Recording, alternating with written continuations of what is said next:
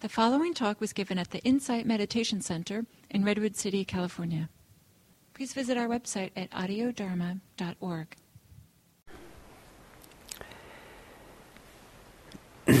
so, welcome to the first Monday evening talk of the year.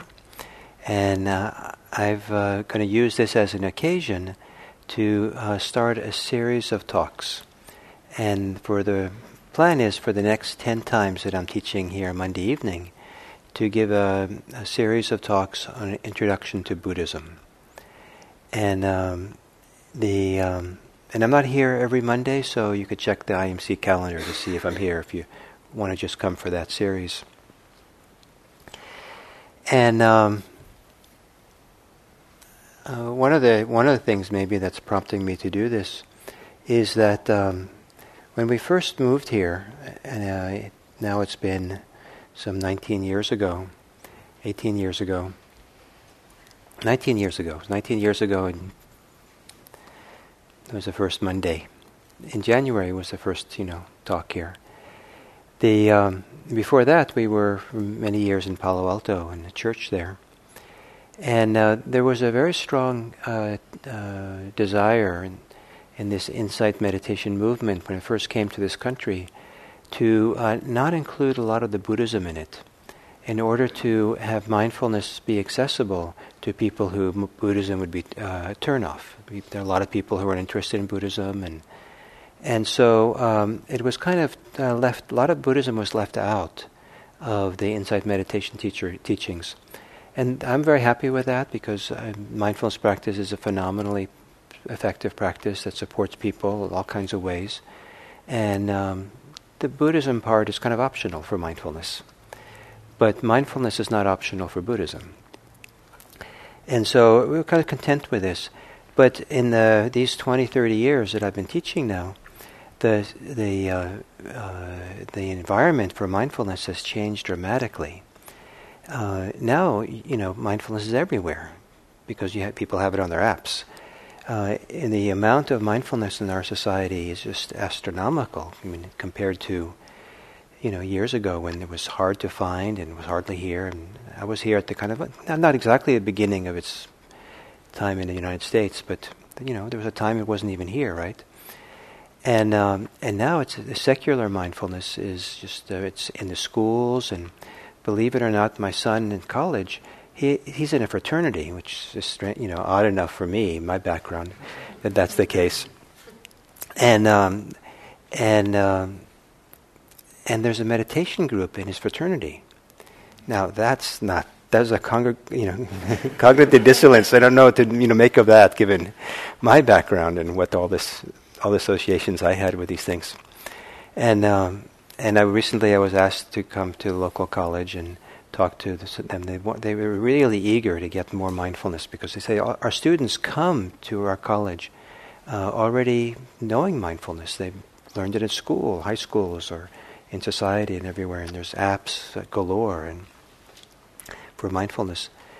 So what it means is that um, we don't have to be so careful anymore. Now we can be Buddhist. and uh, you know, we still, I think I still think of us as kind of Buddhist light. We're kind of like almost, yeah, it's kind of Buddhist light. Um, you know, I, I the uh, I don't, but uh, it does give us an opportunity, or maybe, um, um uh, you know, uh, is to not have to be so careful anymore. And what we have to offer is something different now than just mindfulness we have to we have we have the opportunity to offer it now much more freely in its original context of, Buddha, of Buddhism. So I think that's a little bit behind this offering and now an introduction to Buddhism for these ten weeks. So first, some more introductory words about Buddhism, and then we're going to uh, go into uh, the world of Buddhist myth. Um, in, in an overarching way, a generalization, that uh, I've heard no one else ever make. There are uh, two kinds of religions in this planet, and what they share, and what calls what the, what uh, what we what we uh, makes them religions, is they have to do with teachings and practices that uh, are of ultimate value, the ultimate meaning, ultimate purpose of people's lives. Meaning it has it represents the highest purpose or values that people live their lives by. And and the purpose in which they want to infuse or bring into everything they do. It's kind of like the foundation of what their life is about. And so whatever it is that brings that kind of ultimate value, purpose, that's that pervasive in their lives, I call it religion. You might have a different definition, you might not want to use my definition. But with that definition, there are two types of religion. Generally, there's uh, theistic religions and there's humanistic religions. And theistic religions, as the name sa- says, is uh, founded and based upon uh, deities, that divinities, gods, such things. And often coming with that is some relationship to a transcendent world, a transcendent reality. Like so, there's, there's a heaven that would be a transcendent reality, something completely separate and distinct from this world here. And uh, that often goes along with theistic religions, and uh, that the that uh, transcendent reality of different types uh, plays a big feature. And um, so, Buddhism is in the class of some religions which are humanistic, in that they're human-centered, uh, and there there isn't a transcendent uh, being or the divine essence, that's in a different dimension of reality, in a heavenly realm, or some transcendent reality that's quite radically distinct from this world we have here. And um, so the humanistic religions tend to be based on uh, values and purposes and experiences that human beings can know for themselves. Theistic religions are often based, many people who participate them are based on things that generally people don't actually know for themselves, but they come from through books or comes through teachers or tradition or something. It's a generalization. And um, and uh, so Buddhism has it's really based uh, um, in the Buddhism that certainly I teach, the Buddhism that I feel like I belong to, and the Theravadan Buddhism uh, is humanistic in nature. But historically, over time, um, it has, uh, because maybe human nature or something, um, uh, it's uh, often kind of started to evolve towards theistic directions. And there are forms of Buddhism that would be, I think, in my definition, theistic forms of Buddhism, where there are kind of supernatural beings, kind of godlike beings, where there are transcendent realms and heavens are very important and such things like that. And uh, so Buddhism is not separate from that. There's many kinds of Buddhisms. But uh, uh, the Buddhism that uh, I, we teach here at IMC comes from the Buddhism of Southeast Asia, Buddhism of Thailand and Burma, Cambodia, Sri Lanka, and a tradition called Theravada Buddhism. And um, Vada means like doctrine or teaching, and Thera means the elders. So it's the teachings of the elders. So it's the teachings of the, the ancients who were the, the Buddha and his disciples. And this tradition makes the claim that uh, it represents the earliest teachings of the Buddhism, going right back to the historical Buddha. And um, and if there's any living Buddhist tradition that can make that claim kind of responsibly or something, it's the Theravada Buddhist tradition, so this tradition here. Uh, most other uh, uh, forms of Buddhism that survived into the Common Era uh, have other kind of origins uh, in Asia and teachings and stuff like that. So, um, and if you go back and really dig into this earliest tradition and try to really do some text critical studies to see what was really being taught back there and what was the earliest teachings of Buddhism, it, the more you dig and look, the more it has a very strong humanistic quality to it um, and really based on what people can experience and know for themselves, um, uh, pointing to our own experience, pointing to ourselves being our own teacher, and, and, and pointing to something we can discover in ourselves of ultimate value, of ultimate purpose, ultimate meaning that can be a, you know so central to people's lives that it's could be called a religious life. So. Um, but uh, you know, so in the earliest time, that's my reading of it. It's relatively humanistic, but there's a little strange thing that goes on, and that is that it seems like from the earliest records we have, uh, this person that we now call the Buddha didn't quite want to go, go along with being defined or being seen in the usual ways in which people identify a human being. He didn't quite, you know, maybe have the wanted to like he didn't want to be identified, you know, as a I don't know what, but um, as a plumber or as a parent or as a you know a son or uh, or he didn't want to be identified as many things. In fact, if someone asked him, "Who who are you?" one very famous story, he answered, "I am awake." Well, that doesn't tell me much. Where were you born, and you know who were your parents, and you know it's just like I'm awake, and um, and then another, uh, the most common way that he referred to himself, like the name he used for himself, was this little unusual um, title called Tathagata. So he, it's very rare that he calls himself Buddha, and he's um, uh, other people are calling him that, but uh, he's called it, he called himself the Tathagata, and Tathagata uh, probably means we don't really know what it means. It has two possible meanings.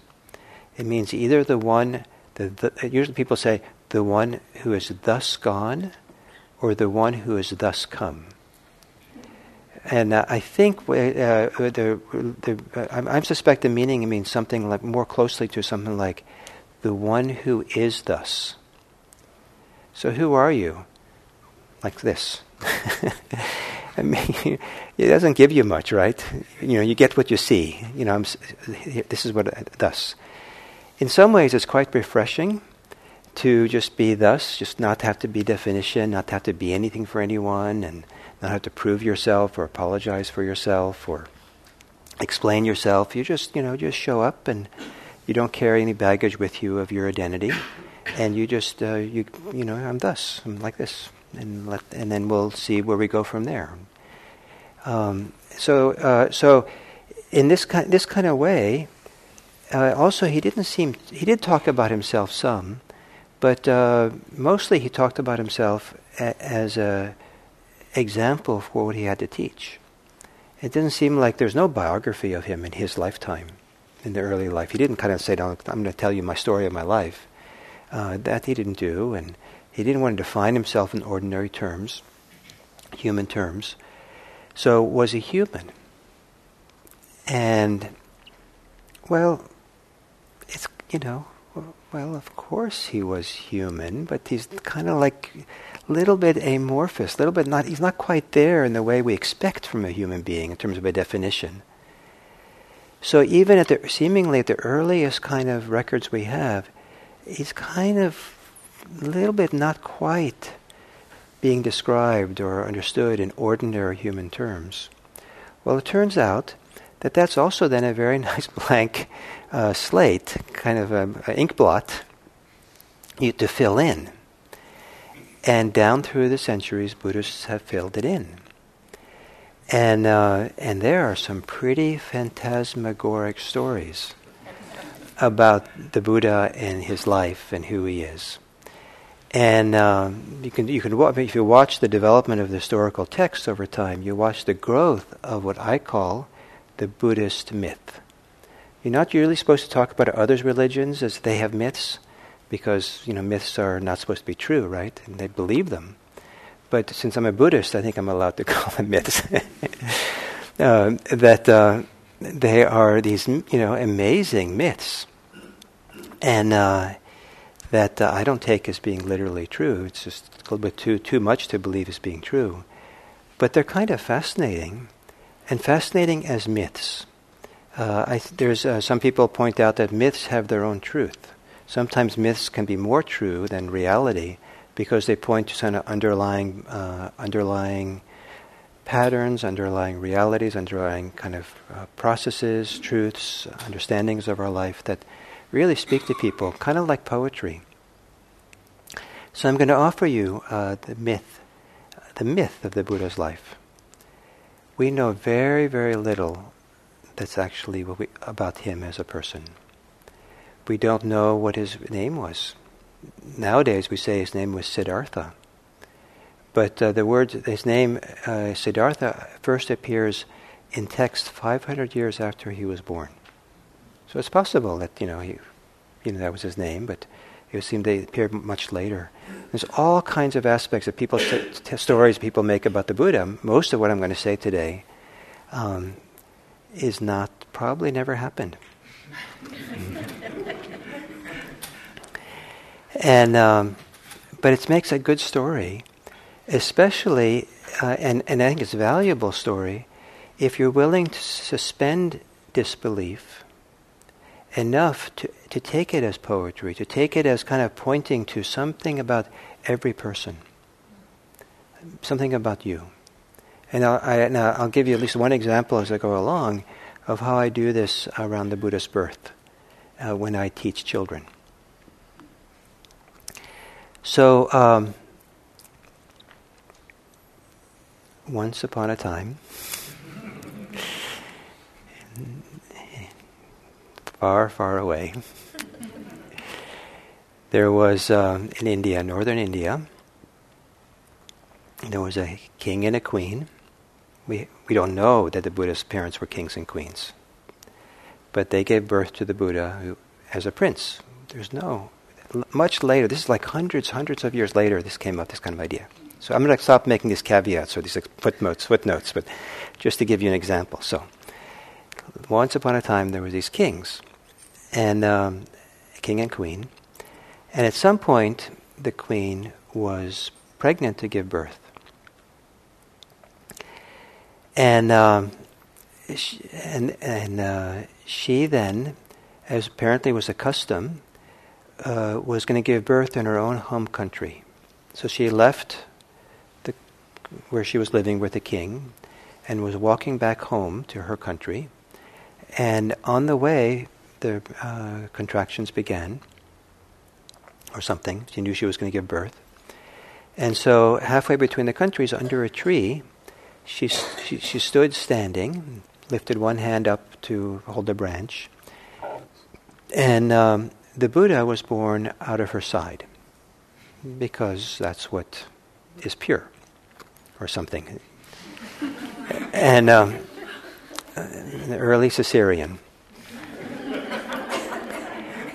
And, uh, and the Buddha uh, popped out, and the first thing he did was he took seven steps. That's pretty precocious.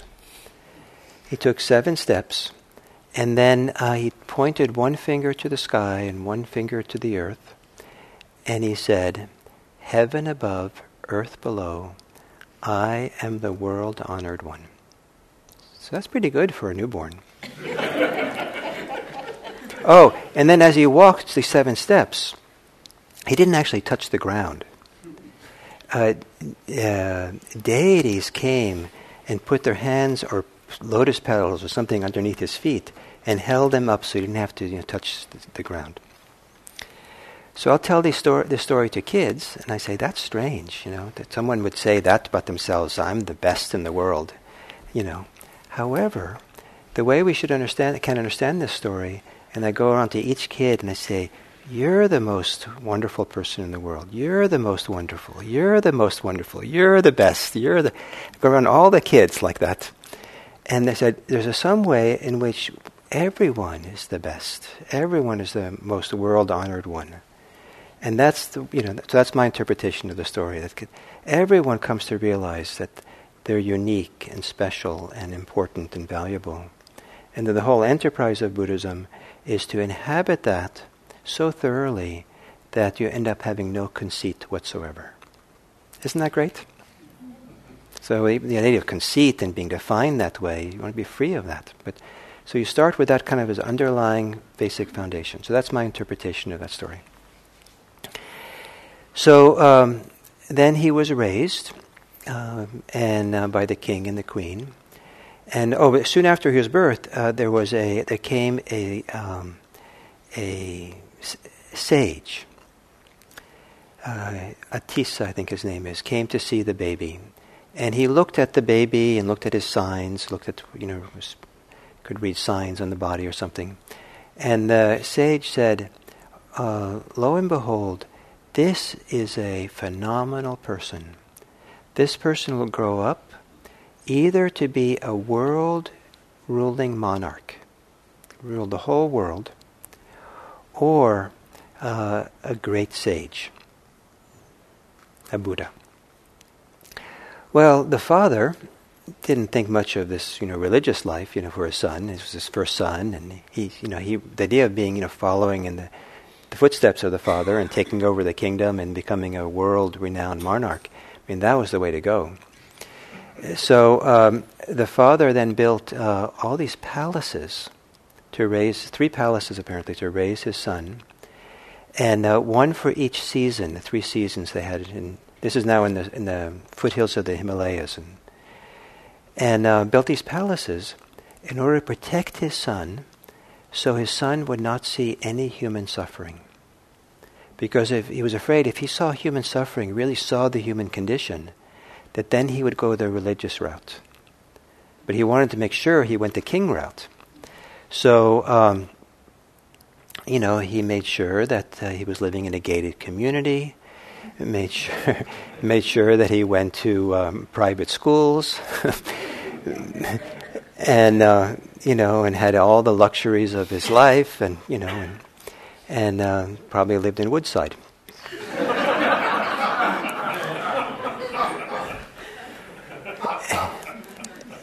And so, um, so that's an interesting way to, to be raised. And um, at some point, uh, as a young man, uh, I think it was, uh, it was you know, so he was married probably as it was a custom of his time uh, when he was uh, late teens. And he was married for a good number of years because it, it says that this happened probably around the time he was 29.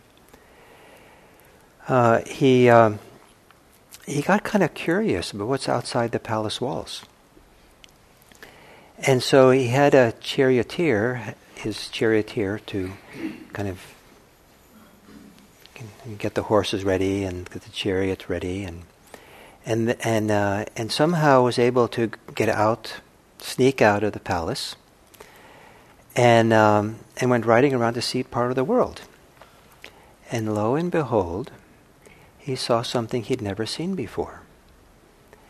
He saw an old person and he asked his charioteer, What's that? And the charioteer said, That is an old person. It's the nature of all people to become old. Wow. So then they went back home. The next night or the next day, they snuck out again, and this time they saw a sick person, probably really sick. The Buddha said, What's that? That's a sick person. It's the nature of all beings to be sick. Wow. He had no idea. He was so protected. And so then uh, the next day they went out and they said, What is that? That's a dead person. And um, for, coincidentally, the first time I ever saw a dead person was not far from where the Buddha saw it in the myth. It was in Kathmandu when I was 11 and uh, they were carrying a body down to down to the river to be burned. So uh, maybe he saw something similar. And the charioteer said, That's a dead person. It's the nature of all people to die. The fourth day, the Buddha went out. Uh, they saw a renunciant, someone who had contemplative, who had devoted himself to the spiritual life, religious life. And he was walking down the street in a very different way than the Buddha had ever seen anybody walk. Calmly and self possessed with kind of clarity and presence and simplicity and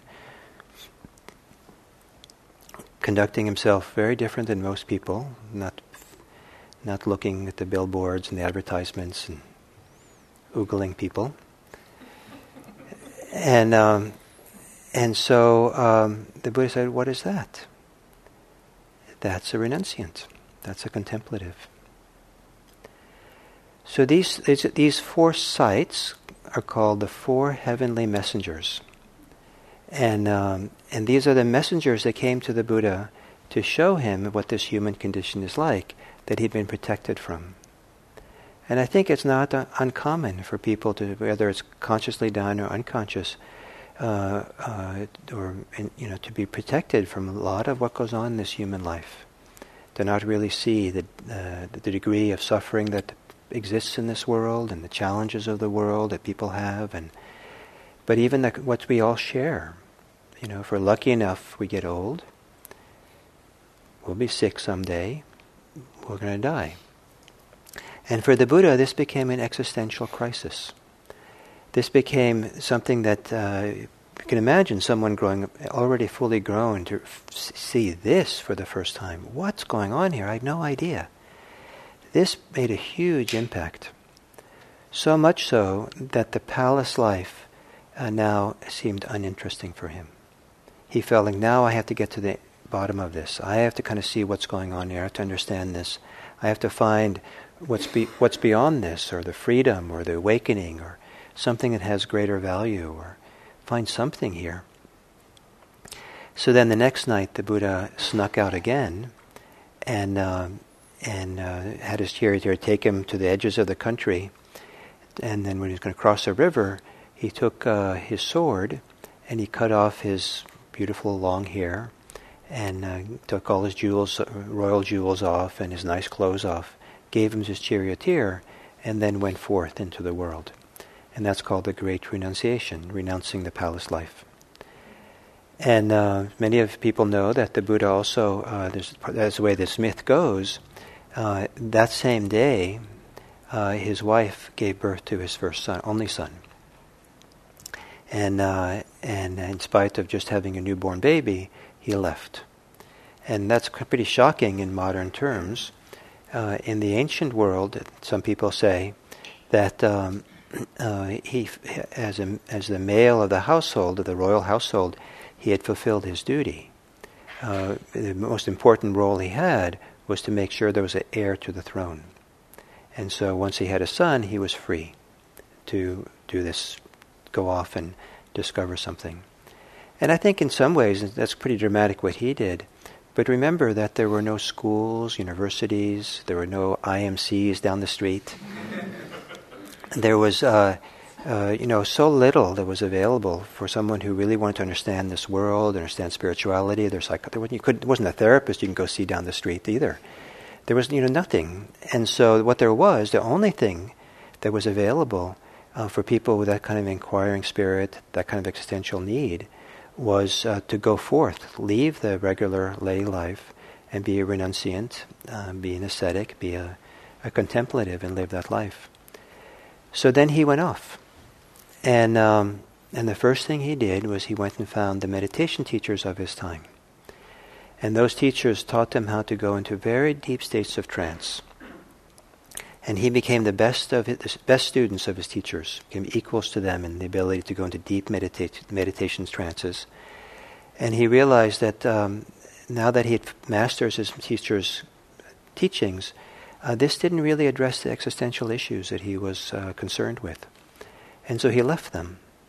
The other option that was available at his time was ascetic, ascetic practices, uh, starving oneself and and uh, eating just one rice kernel a day, and um, you know, sleeping, having no clothes, sleeping outdoors all the time, and just you know, severe asceticism. One of them was holding one's breath until one fainted almost, and and there are gruesome stories of you know, you know, because you know, uh, what these myths that got formed around the Buddha. Uh, he always had to be the person who was best at anything, everything, because that's what makes him. That's you know good publicity for for getting new new adherents. And so he, um, you know, he did asceticism, you know, more than better than anyone else had done, to the point where he um, he collapsed, and uh, I think on the edge of a river, and laid there as if dead. And the people who saw him laying there thought, "Oh, this person is dead." But somehow he revived himself enough, and he thought, you know, I've now done asceticism better than anyone, right up to the edge of dying. This is not the, providing the answer either. Dying is not going to provide the answer. So then he decided to start eating. when he started eating to get some energy, he had some uh, companions who were also ascetics, who then saw that he had, um, uh, you know, now he was indulging. Now he was giving up the asceticism. So they were kind of upset with him. So they left, and he was left alone.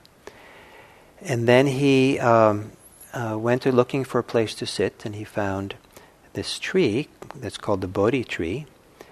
And um, nowadays it's a ficus tree.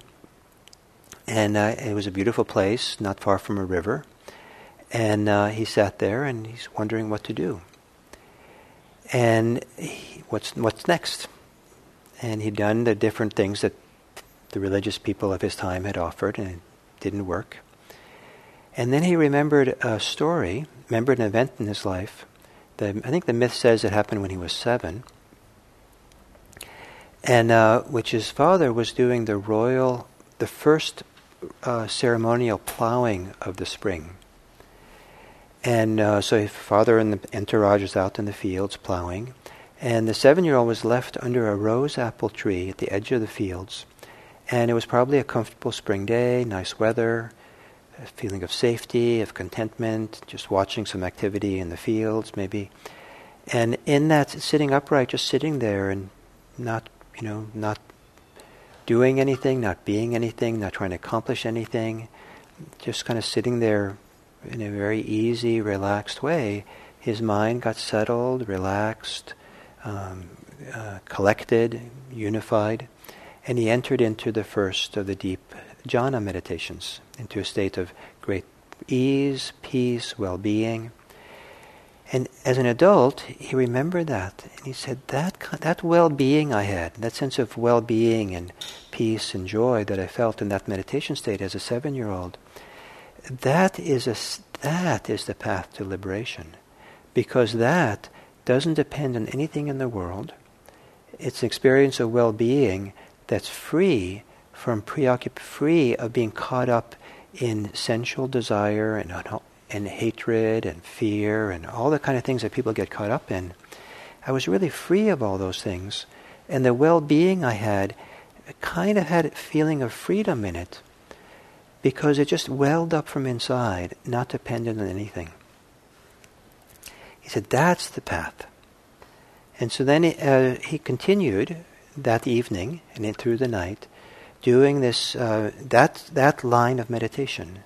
It's not a trance where you kind of go into some formless realm and really disconnect from the world, but it's a deep state of meditation that is very much connected to oneself, connected to this world, connected to the body, but where there's deeper and deeper st- uh, states of stillness, stillness, of freedom of the mind from its preoccupations, freedom from being caught up in thoughts and ideas, identity, desires of all kinds.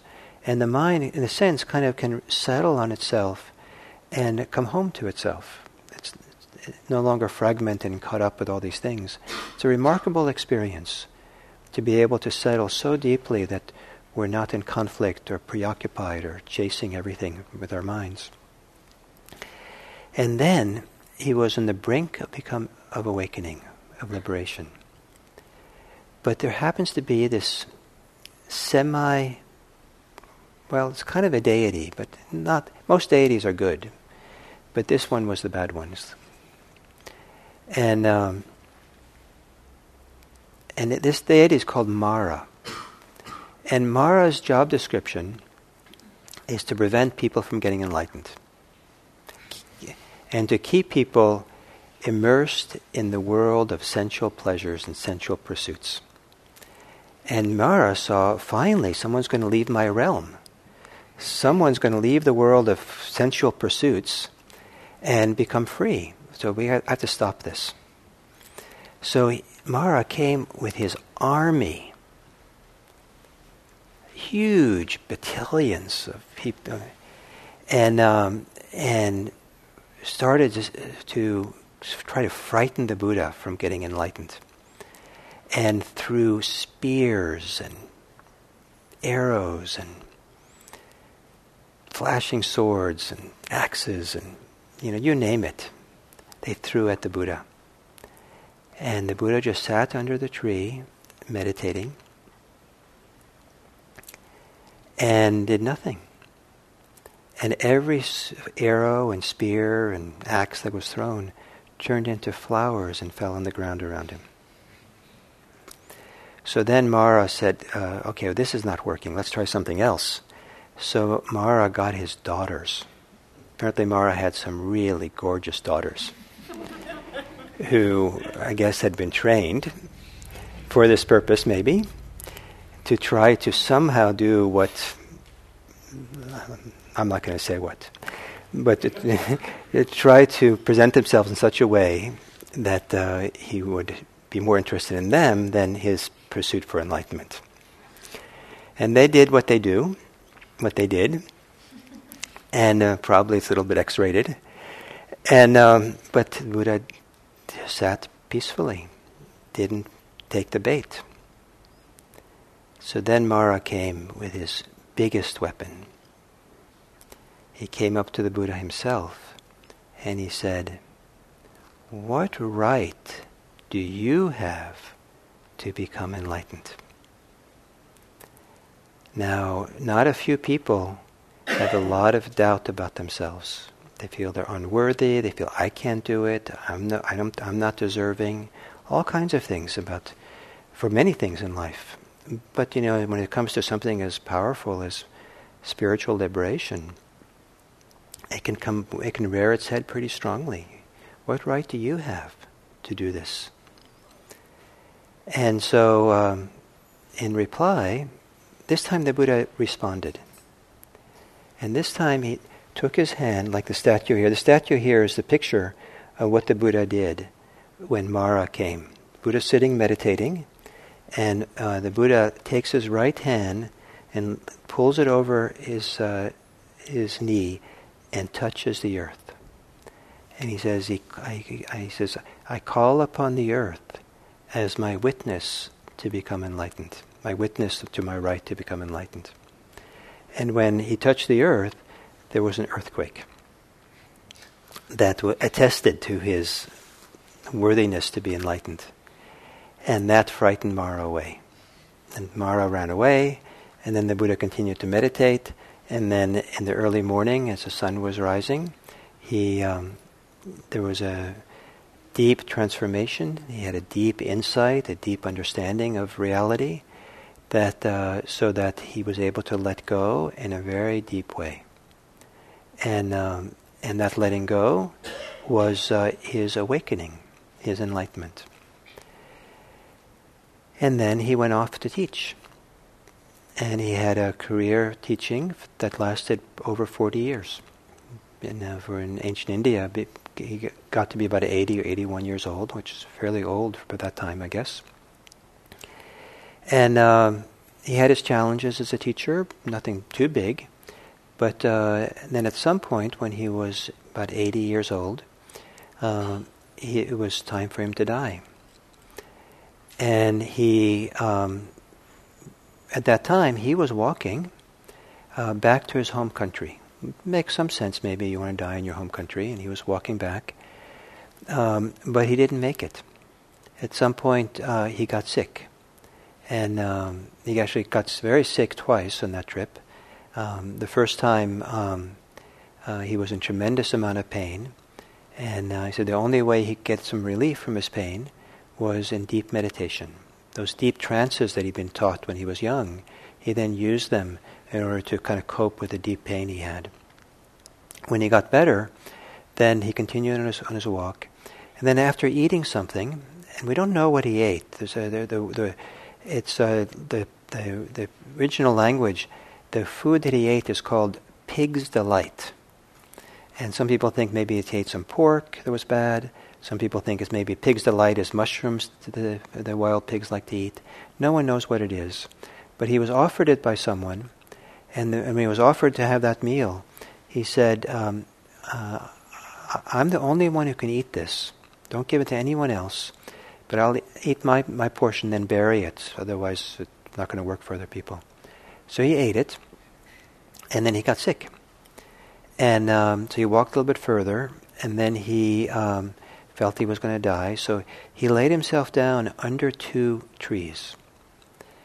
And under those two trees, he then, for a couple of days or a day or something, um, uh, just was available for the villagers, the people around, his disciples to come and visit him, and he gave his last teachings.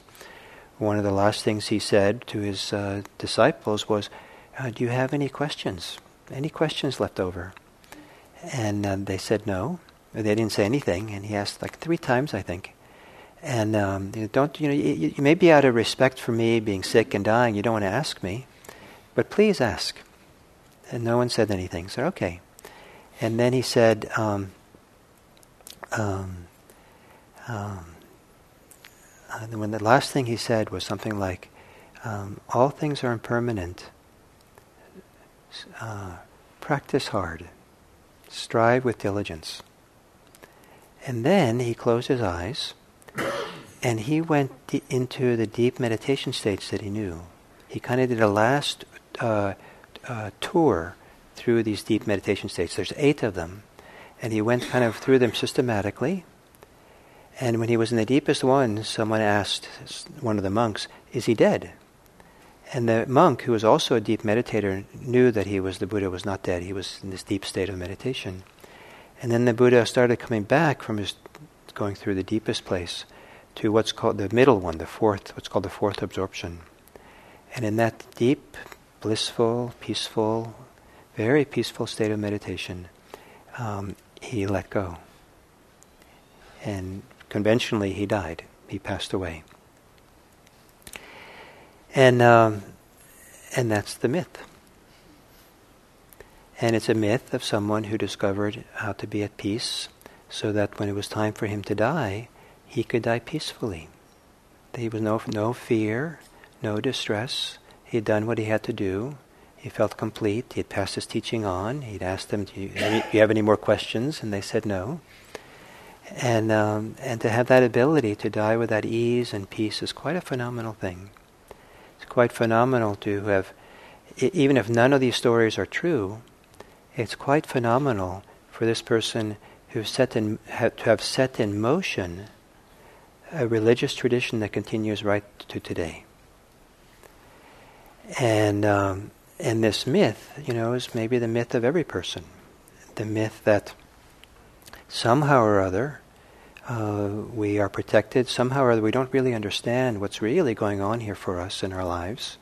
We don't really understand why we suffer. We don't really, some of us don't really face our existential issues of our lives. Some people do.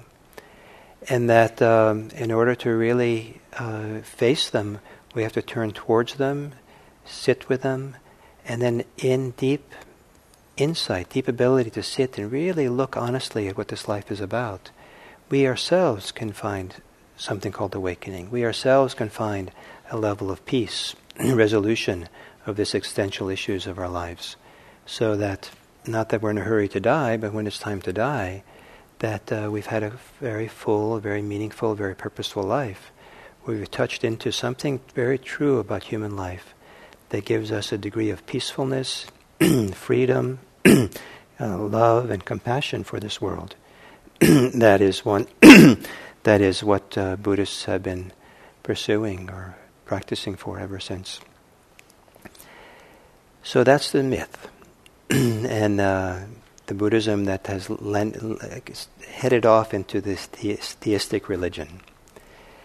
When we come back next time, I won't be here next week the next time I pick up this series, then I'll offer you much more my kind of interpretation of this humanistic Buddhism, and uh, very much you know based on some of the existing er- earliest texts rather than from the myths. And so you'll get a very different flavor of what this Buddhism can be. But um, I hope I was hoping I could tell this story as a good storyteller, and uh, tell it in a way that's inspiring as myth or as poetry. So I don't know how well I did, but but uh, and um, so um, go out and look for your heavenly messengers, and then come back, and we'll pick up the story from another way. Thank you.